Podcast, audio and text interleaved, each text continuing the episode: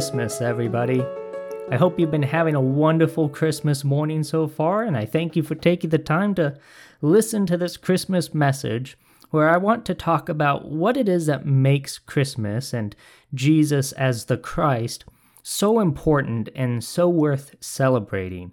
And I want to talk about Jesus being the divine human, which means that he is both God and a man at the same time.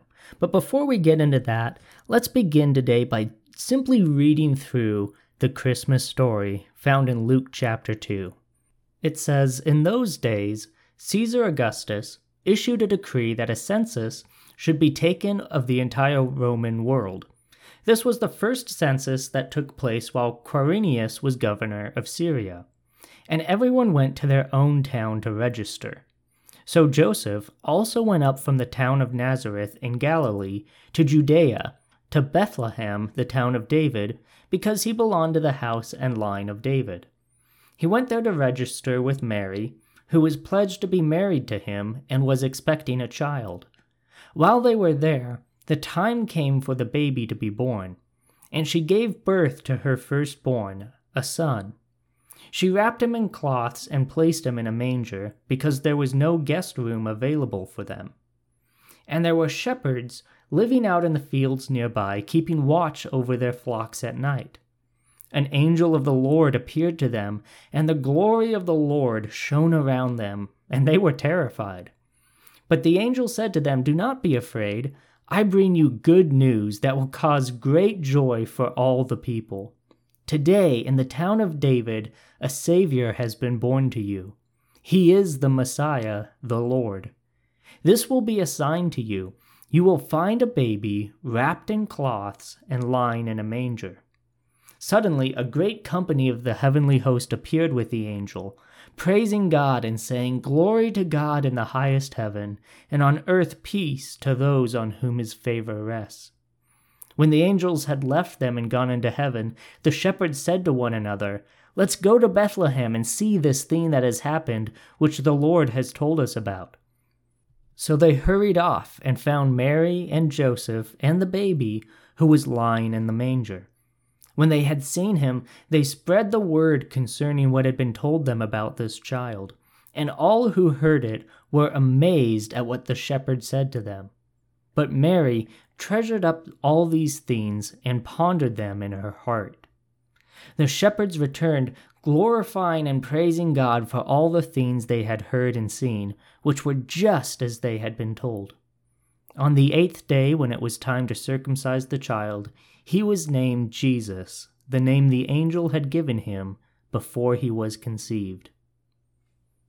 There are many things that make this event memorable, but I think what really makes it stand out is that it's the opening to the most incredible story in all of human history.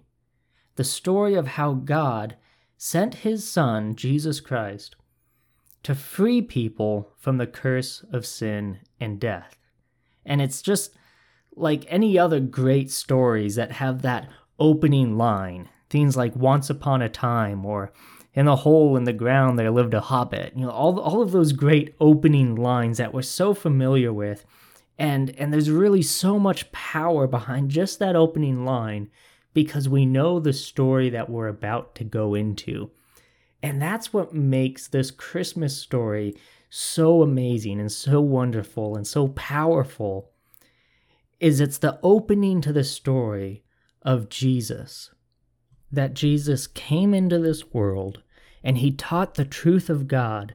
And he wasn't just a good man or a good preacher, he was the Son of God who gave up his life to pay the price of our sin. And Jesus was the only one who could have done that because he was the only one to live without sin. And what Jesus did is something that could not have happened through human effort. I mean, even just in this story, we have that highlighted by the virgin birth. I don't know about you, but I haven't heard of many virgin births in my friends and families. That's not something that happens. That's not something that happens anywhere in the world, all throughout history, except for right here. And it's a it's a clear showing that this is not something being done of human origin, it's being done of divine origin. That it's the work of God, not the plans of people. And I've talked before about, you know, all of the different prophecies that Jesus fulfilled, and, and there was really no way that anybody could have planned to fulfill all of all of those prophecies because some of them even included where you were born. And you don't really have any control over where you're born because you're not really controlling much of anything at that point. You're a baby. You're you're coming out of the womb. You have no control over that. And and so many more prophecies that Jesus was able to fulfill that was even out of his influence his direct influence showing that this was something that God had set up from the very start.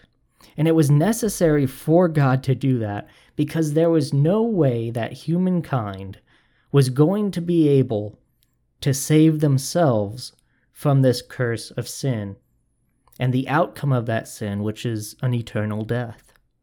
There is no way that human efforts could free us from the human condition.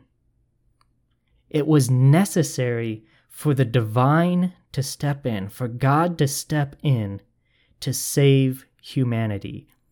And that's what's happening here. Is God literally stepping into the world in order to free people from the curse of their own humanity. It's something that no one person would be capable of doing. It requires something so much greater than ourselves. I had a great discussion with one of my friends uh, earlier this week, and, and we've had a few discussions along these lines, but particularly one this week where we were just talking about the failure of the human condition and how really there is no person that is capable of dealing with the condition of all other people on earth. There's no possible way for one person to be equipped for that. And and kind of the focal point of what we were talking about, one of the things was this idea of information, especially in the age of the internet. And you think of just how much information is available to us on the internet, and not all truthful information either. Some of it is false information, some of it is kind of pointless information. Some of it is just memes and emojis. There's, there's all kinds of information at our fingertips on the internet. And there is not enough time for any one person, even if they dedicated their entire life, that would be able to go through all of the information that is just on the internet up to now. There's no way one person could do that. And beyond that, you know, you think of the internet has not been around for all that long. It's it's a very small sliver of human history.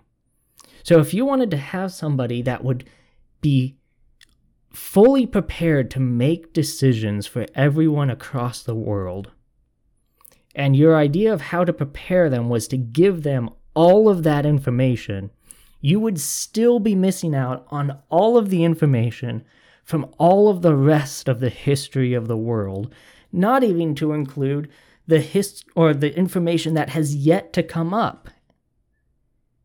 And even if there was some miraculous way to implant not only all of the knowledge of the internet, but all of the knowledge in all of human history, and somehow all of the knowledge that will ever be from this point on. So, all knowledge that would ever exist, past, present, and future, even if there was some way to cram all of that into somebody's head so that they could make informed decisions, that would still only make up one singular quality of who God is as one who is all knowing.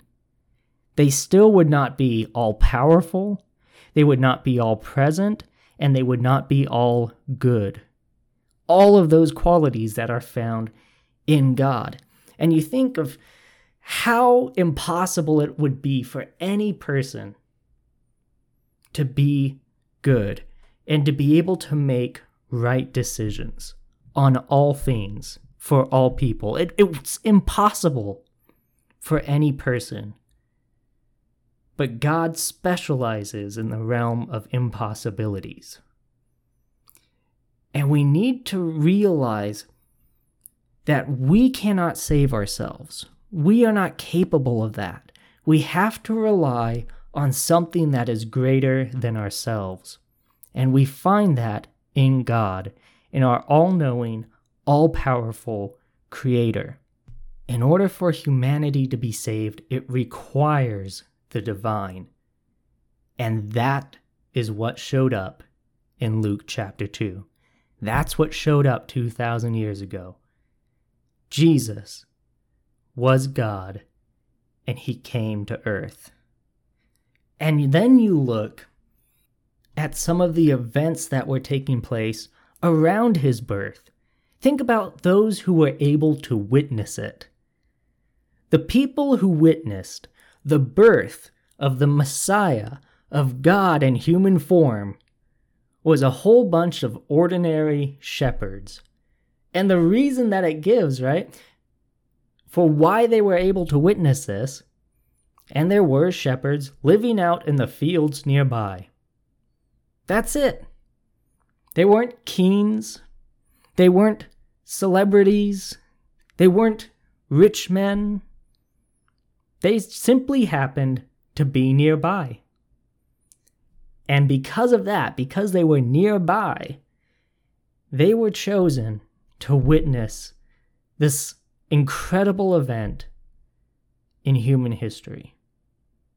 And I even mentioned recently how Jesus, with his disciples, was telling them there has been countless people who wished that they could have seen and heard the things that you have seen and heard in walking by me. And yet these shepherds got to experience it simply because they were nearby. And that really speaks so much to another characteristic of God which is his love for all people. See, God didn't require any particular characteristics for people to have in order to witness his birth. It didn't matter who it was. It didn't matter if they were rich or poor. It didn't matter if they were well known or lived in total obscurity. The shepherds just happened to be nearby. And so the angel went to them to announce to them, Today a Savior has been born to you. He is the Messiah that you've been waiting for. He is the Lord. He is God. Go and see him. He's right by you, he's close by. You can go see him. You see, in God's eyes, those shepherds were no more or less important or meaningful than anybody else on the earth at that time. When God looks at us, He's not looking at our titles or our possessions. He simply sees us and He loves each and every one of us equally. And He wanted people to celebrate in this event that was being done for them, and so He simply invited the people who were close by to be witnesses to it. It didn't matter who they were because God loves everyone equally. That's why he created us in the first place was out of a desire to have a relationship with us. And so not only do we understand the fallen nature of humanity and its need for the divine, but then scripture also gives us this incredible message that humanity is also loved by the divine, that God looks at us and he loves us. He sees our sin and he loves us. He sees our wars and our hate. He sees our passive aggressiveness. He sees our greed. He sees our lust. He sees all of us and he still loves us equally. It's absolutely incredible. And it is because of that love that Jesus came to the earth right? John 3:16 for God so loved the world that he sent his son. Because he loves us so much that he wants to have a relationship with us, a personal relationship. And then to add another layer to this, think about what took place when God created mankind and, and the way that God did it. If we go all the way back to the first chapter of the Bible, Genesis chapter 1, at verse 27, it says, God created mankind in his own image. In the image of God, he created them. Male and female, he created them. So God made us in his image. And the characteristics of God, the things that he loves, the things that he hates, he instilled those things in us as well. And of course, we were perfect, and then we sinned, we disobeyed God, and then that curse of sin and death fell upon all of people. But there was an attribute of God that remained with us, and that is the desire for relationship. See, God created us because He desired to have a relationship with us. And we as people, we're relational people, and we desire relationship as well. And that's something that we've inherited from God, is that desire for relationship. Now, the reason why that's so important for us to understand is because the relationship that God wanted that God desires is for there to be a relationship between the divine and humankind. So it's not just a desire for human to human relationship, it's a desire for divine and human relationship. And that is the same desire that we have. And so often we try to fill that desire for relationship with other people. And of course, marriage is something that God has given to us to help us with that because the marriage relationship mirrors the relationship between God and his people. But even within marriage, if, if we are married to someone and we love them and they love us, but God is not in our life, there will still be a hole in our heart that desires for something more. And it's because it is desiring that relationship with God. See, we are created because we have been created in the image of the God who desires for a divine and humanity relationship. Because we are created in that image, we have been created with a desire for relationship with God. And there is absolutely nothing that can replace that need. There is absolutely nothing that can fill our hearts like what that is that we have been created to desire. Only through a relationship with God can that hole in our heart be filled. God loves us, and He has made us to love Him in return. He doesn't force us to, but He has made us in that way, and He calls us to it, but He doesn't force it on us. It's what we need, but He waits for us to accept it. And in an effort to bring us into Him and, and to make that relationship with Him, to make that restoration with God that was separated when sin entered our lives, in order to make that possible again, we have Jesus, who is literally, as the divine human, the embodiment of what it is that God is desiring.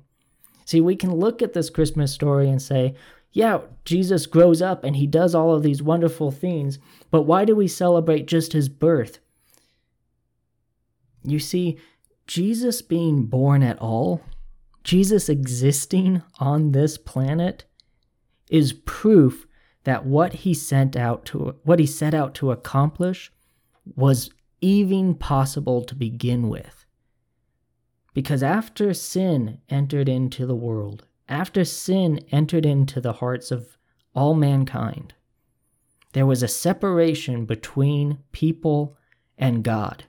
Because God is perfect, God is without sin. And so when there is sin in our life, when our hearts and lives are stained with sin, we cannot remain with God. We become incompatible with God. And yet we have Jesus, who is both God and human, both the divine and the mortal, as one, showing that reconciliation taking place. One of the names that is used for Jesus is Emmanuel, which means God with us and he's also referred to as the incarnation, meaning the divine in human form. God with us in human form, even as a baby, Jesus is Emmanuel incarnate. Reconciliation between the divine and man. And so it is only through him, it is only through the Christ that humanity can be reconciled to the divine. It can't happen through human works. It has to happen through the works of God. And this is the work that He did because of the love that He has for us and that longing He has to be in relationship with us, that He uh, put on a human suit, as my old youth pastor used to say. He put on a human suit. He became human in order to do the work that was necessary, that only he was capable of being able to do, in order to make right what we had done wrong. As I said a little bit ago, God created us without sin. When he made Adam and Eve in the garden, they had no sin, and they were meant to live forever. But because they disobeyed God, because they did what God told them not to do, sin entered into the world. And so, God, that had made this perfect mold, all of a sudden, that mold had added something to itself that was destructive. And because of that, that separation took place between people and God. And now people don't match with God anymore. We're not a set, we're not a pair, we're mismatched. If I've got two pieces of paper and I make just the tiniest little smudge or the tiniest little scribble or dot on one of the pa- on one of the papers, it doesn't matter how big or small that blemish is. As soon as there is anything that I have added to one piece of paper, it becomes mismatched with the other piece of paper. And because God is perfect, because God is without sin, as soon as there is the slightest bit of disobedience or rebellion or anything else that goes against the will of God, in that instant, that separation takes place. And scripture also tells us that everyone has sinned. And if you say you haven't sinned, you're lying because you're not perfect. We have all sinned. We all fall short of the glory of God. But because Jesus lived a life without sin and was killed anyway because of the message that he brought, in that process, he gave himself as the sacrifice, as the price that had to be paid for our sin so that that sin, those blemishes that have been added to our life, could then be washed away. That God removes those things from us. And that is the work that Christ has done for us. And it's simply upon us whether or not to accept that work that He has already done for us. To accept, Jesus, I recognize who you are. I recognize that you are Emmanuel incarnate, that you are God in human form, that you lived that perfect life, that you gave up that perfect life as a sacrifice for my sin so that I don't have to pay the price for it anymore and you can remove it from my life so I can have that relationship with you so that that hole in my heart can finally be filled that that fulfillment that I've been longing for that hope that peace that joy. These things that I have been longing for the love I so desperately need that I can receive from you and I accept it. And when we do that, when we simply accept the work that Christ has done for us, that separation between us and God is removed, and we can receive not only salvation from sin and death, but all of the blessings and, and the fruit that comes from the presence of God that we have been longing for the, our entire life, whether we realize it or not. And so I want to leave you with the question of how are you going to respond to Christ? How are you going to respond to this divine human of Jesus Christ who came to earth because of his love for you in order to save you because only He could do it, will you accept it? Will you open up your heart and let God in so that He can give you what He has been longing to freely give you since before you were born? And again, I'm not just talking about salvation here. Because my question is how are you going to respond to Christ today? How are you going to respond to Him tomorrow? Not just how have you responded to Him in the past, not just have you accepted the forgiveness of your sin, because God wants to be not just your Savior, but your Lord as well.